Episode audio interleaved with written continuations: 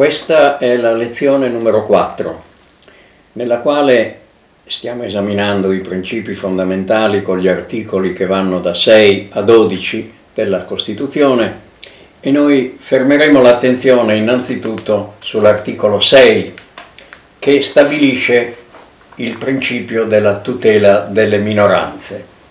È stabilito che la Repubblica, quindi lo Stato, innanzitutto, tutela con apposite norme le minoranze linguistiche.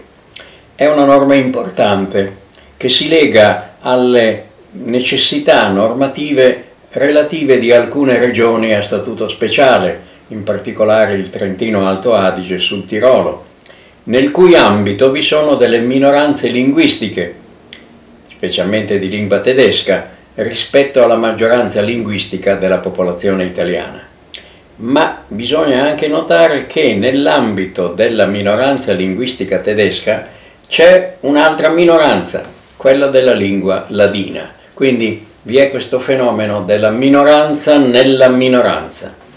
E questa tutela è legata da un lato alle norme dello statuto di questa regione e dall'altro lato alle norme statali e provinciali anche. La parola provinciali non sorprenda perché nel nella regione Trentino-Alto Adige, la provincia, le due province di Trento e di Bolzano hanno potestà legislativa, quindi nel sistema delle nostre fonti del diritto, oltre alla Costituzione, alle leggi statali ordinarie, alle leggi regionali, abbiamo anche le leggi provinciali.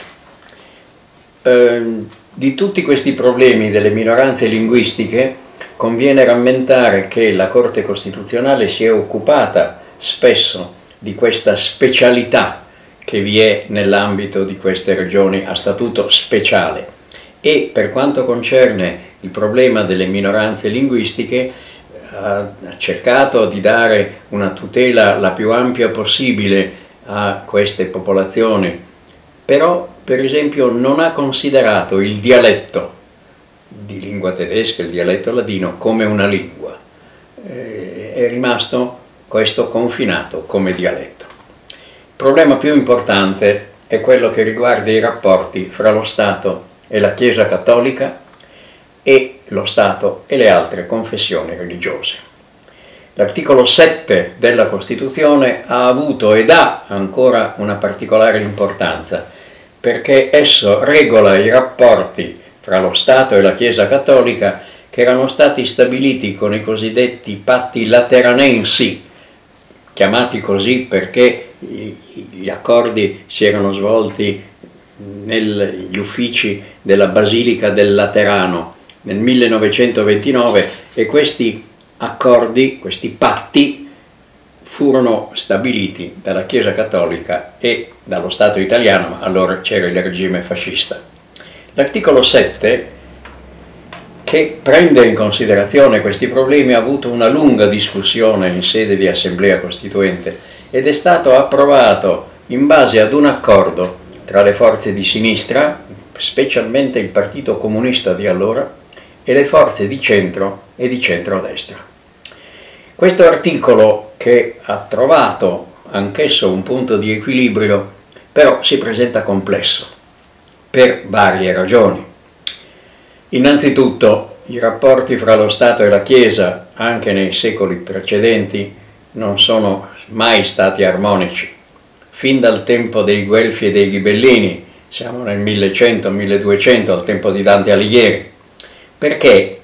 Eh, perché da parte della Chiesa si sosteneva che essa doveva avere come società perfetta una posizione eminente allora c'era anche la parte laica sostenuta dall'impero, cioè l'impero di carattere tedesco, con vari personaggi storici che erano venuti anche in Italia, si pensi ad Arrigo VII, siamo sempre ai tempi di Dante Alighieri, insomma tra lo Stato laico e la Chiesa per molto tempo ci sono stati dei contrasti e questi contrasti non sono diminuiti nel 1800, sono stati ancora acuiti perché la Chiesa aveva sviluppato un sistema politico col cosiddetto potere temporale dei papi.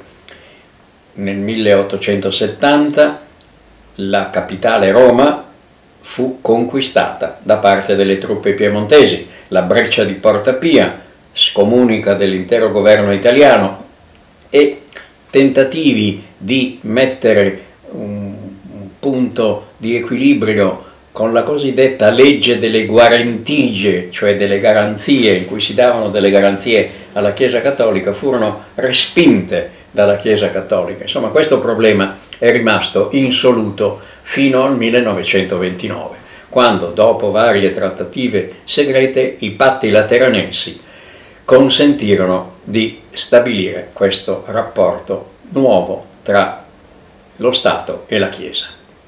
I patti lateranensi, qui conviene scendere a qualche aspetto un po' noioso di dettaglio, ma per comprendere qual è il meccanismo. I patti lateranensi sono composti da tre parti. Innanzitutto una convenzione finanziaria per il pagamento dei danni da parte dello Stato italiano in favore della Chiesa Cattolica per i danni avuti con la conquista di Roma del 1870, breccia di Porta Pia, distruzioni, eccetera. Secondo, un trattato che elevava la Chiesa cattolica al rango di soggetto di diritto internazionale. Lo Stato è un soggetto di diritto internazionale, per poter fare un accordo con la Chiesa era necessario che la Chiesa fosse elevata a soggetto internazionale. Ecco la ragione del trattato. Una volta che lo Stato e la Chiesa erano sullo stesso piano, cioè entrambi erano soggetti di diritto internazionale, era possibile stabilire un accordo, cioè il concordato. E la terza parte dei patti lateranensi è il concordato tra la Chiesa cattolica e lo Stato italiano. Questa era la situazione che c'era dopo il 1929, i patti lateranensi. In sede di assemblea costituente, la cosa durò parecchio tempo, la tensione e il tentativo di un accordo, la soluzione fu quella di recepire e costituzionalizzare i patti lateranensi, anche se essi contenevano alcune disposizioni che erano in contrasto con la Costituzione. Non bisogna dimenticare che questi patti lateranensi furono stipulati nel 1929.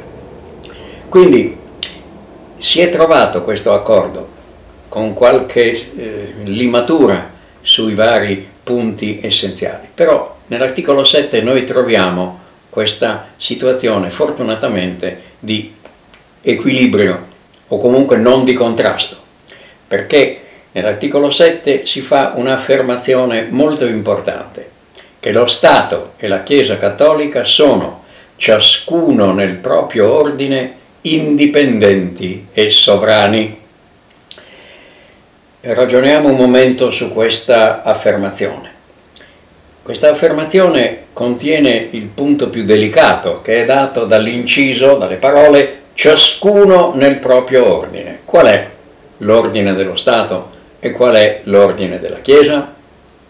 Eh, se si va a vedere eh, le intenzioni, le affermazioni dello Stato e della Chiesa, vedrà che sono un po' diverse, perché da parte dello Stato non c'è nessuna materia che è sottratta ai suoi poteri.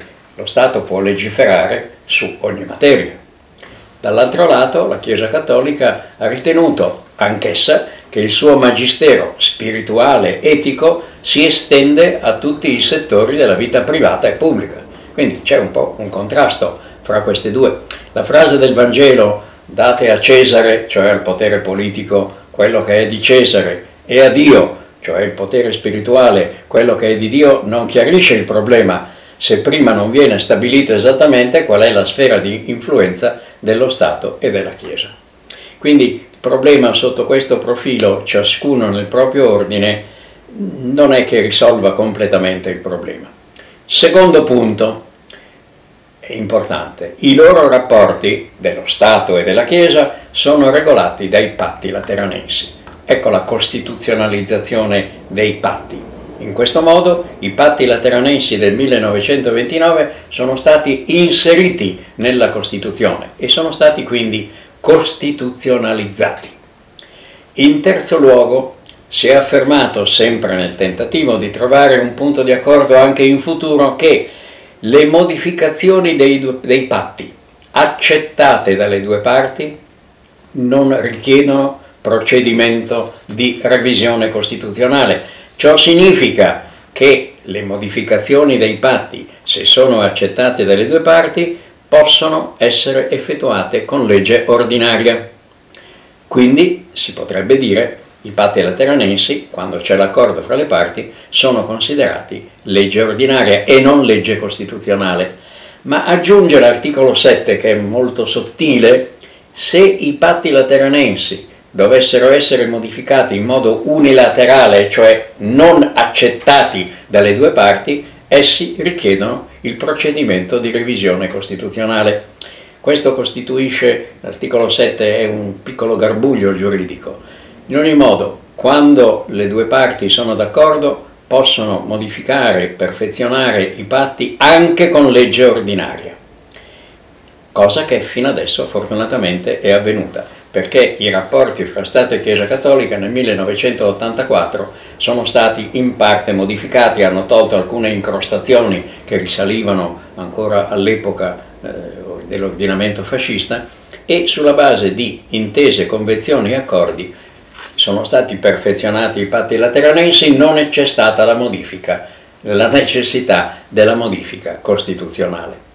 Aggiungo che i rapporti e i problemi tra lo Stato e la Chiesa Cattolica non è che siano esauriti, anzi, vi sono molti aspetti dei rapporti privati dove vi è ancora oggi una grande diversità di opinioni. Qualche anno fa c'era sul divorzio, anche sull'interruzione volontaria della gravidanza. Attualmente non c'è affatto consenso da una parte e dall'altra sui problemi dell'eutanasia e sulla potestà di ogni singola persona di decidere della propria morte e sul modo della stessa. In ogni modo questa è l'impostazione che è stata data dall'articolo 7 che ha recepito i patti lateranensi del 1929 naturalmente non è un recepimento perfetto, vi è qualche punta qua e là, però ha costituito ancora come dire, un elemento importante per la pace religiosa nel nostro paese. Un altro aspetto che si lega a quanto si è detto riguarda i rapporti tra lo Stato e le altre confessioni religiose, articolo 8 della Costituzione. Si stabilisce, e questo aggiungo subito un elemento di discussione, potrebbe sembrare in contrasto con l'eguaglianza delle religioni, che i rapporti tra le confessioni religiose diverse dalla cattolica sono regolate sulla base di intese con i relativi rappresentanti. Quindi, mentre i rapporti dello Stato italiano con la Chiesa cattolica sono stabiliti e regolati dai patti lateranensi, i rapporti dello Stato italiano con le altre confessioni religiose sono disciplinate e regolate da intese, cioè da accordi. C'è una diversità in ordine all'eguaglianza delle religioni. In ogni modo, allo stato attuale queste intese sono state attuate soltanto per alcune di queste confessioni, per quanto mi risulta la tavola valdese, e altre sono ancora in fase di accordo e di realizzazione. Eh, torno su questa conclusione in ordine al problema delle religioni, che la pace religiosa nell'ambito del nostro paese, nonostante queste diseguaglianze che vi sono, può essere considerato come un bene che almeno fino adesso si è in ampia parte realizzato. Un altro aspetto su cui dobbiamo fermare l'attenzione riguarda una regola importante che fa vedere come i tempi sono cambiati, che lo Stato non è più quel Dio mortale assoluto che dominava su tutto, perché lo Stato deve conformarsi, cioè modellarsi sulla base delle norme del diritto internazionale. Il concetto della sovranità eh, che era considerato il massimo al di sopra del sovrano non c'era nessun altro superiore, tutto questo è stato cambiato. Lo Stato italiano deve cambiare proprio tutta la sua struttura, vive nell'ambito del diritto internazionale, è sottoposto, deve conformarsi deve modificare la propria sostanza e la propria forma in tutte le sue espressioni alle norme consuetudinarie e pattizie del diritto internazionale. Quindi è importante questo perché la Repubblica Italiana è ora inserita nell'ambito dell'Unione Europea e quindi è limitata non soltanto dai trattati e dalle successive direttive, ma anche dalle altre regole del diritto internazionale. Vi è la regola più importante che è che i patti stabiliti devono essere osservati. La formula latina era pacta sunt servanda, naturalmente non sempre ciò è avvenuto, però è importante che fa vedere il cambiamento. Un tempo lo Stato era il massimo, la montagna giuridica più alta. Oggi è, tutto è cambiato. Lo Stato non è più questo Everest giuridico, non è più chiuso nei propri confini, non è più un sovrano assoluto e specialmente non esercita per sua rinuncia esplicita stabilita nella Costituzione uno dei mezzi che nel passato erano caratteristici della sovranità, cioè l'uso della guerra.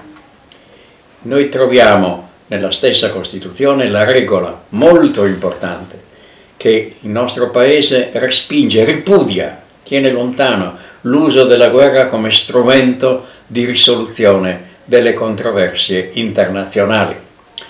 Mi rendo conto che questa affermazione potrebbe essere contrastata, qualcuno potrebbe dire ma quando mai nel passato, senza andare troppo lontano, 1800-1900, quasi tutti gli stati nazionali che hanno effettuato delle guerre o le hanno iniziate senza alcuna dichiarazione, hanno sempre affermato, con molta ipocrisia, che si trattava di una guerra preventiva, che loro erano stati costretti a iniziare uno stato di belligeranza per difendersi, perché sarebbero stati certamente attaccati dal nemico.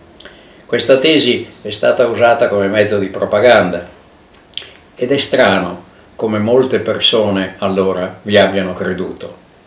Le controversie internazionali dovrebbero essere risolte in modo diverso dal sistema della guerra e quindi mediante accordi, non mediante l'uso delle armi. Certo, se noi diamo uno sguardo ai contrasti che vi sono ancora oggi in vari paesi o del continente africano o nel sud-est asiatico o nel Medio Oriente, si vedrà che questa tragica regola della guerra, definita da Leonardo da Vinci questa pazzia bestialissima, questa regola della guerra prosegue, purtroppo.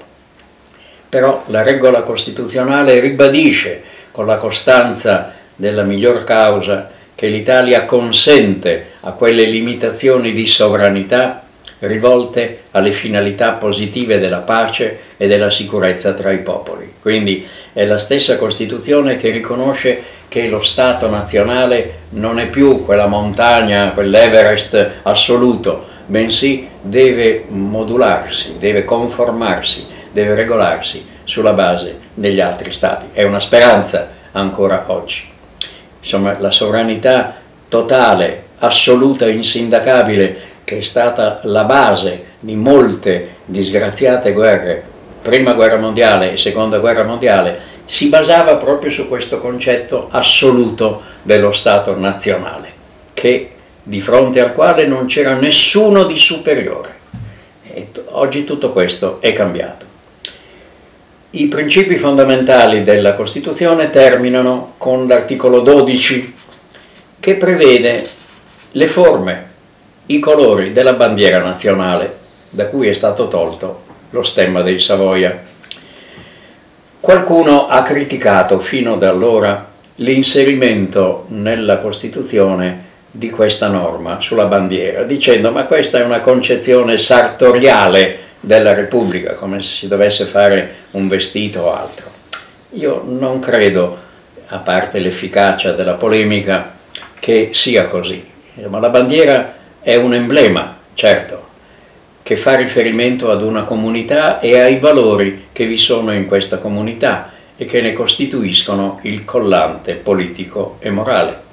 Quindi la determinazione della forma e il colore della bandiera che è stato inserito allora nella Costituzione quasi nel timore che ci fosse un ritorno della monarchia con un nuovo stemma, con una nuova bandiera, mentre invece inserita nelle norme costituzionali ci vuole il procedimento lungo e complesso, non è soltanto quella la ragione. C'è proprio questo aspetto di fondo, che la bandiera con conferma eh, un po' quello che è l'anima di un popolo. E quindi è vero, è un emblema, Voltaire la definiva addirittura in termine polemico e violento, uno straccio colorato. Non è così, è certamente un pezzo di stoffa, però che costituisce un simbolo e raccoglie in sé tutta una serie di valori del passato e del presente ed è proiettato anche nel futuro. E tutto questo spiega quindi come elemento conclusivo dei principi fondamentali questo aspetto della forma e dei colori, che poi trovano eh, sviluppo in tutta una serie di altre norme che prevedono ad esempio che la bandiera italiana e quella dell'Unione Europea devono essere esposte all'esterno di edifici pubblici, ad esempio sede del governo, dei consigli regionali, delle scuole, eccetera. Tutti questi aspetti che sono di carattere formale hanno però questo significato. Secondo alcuni l'inserimento della bandiera è un po' una concezione da sarto.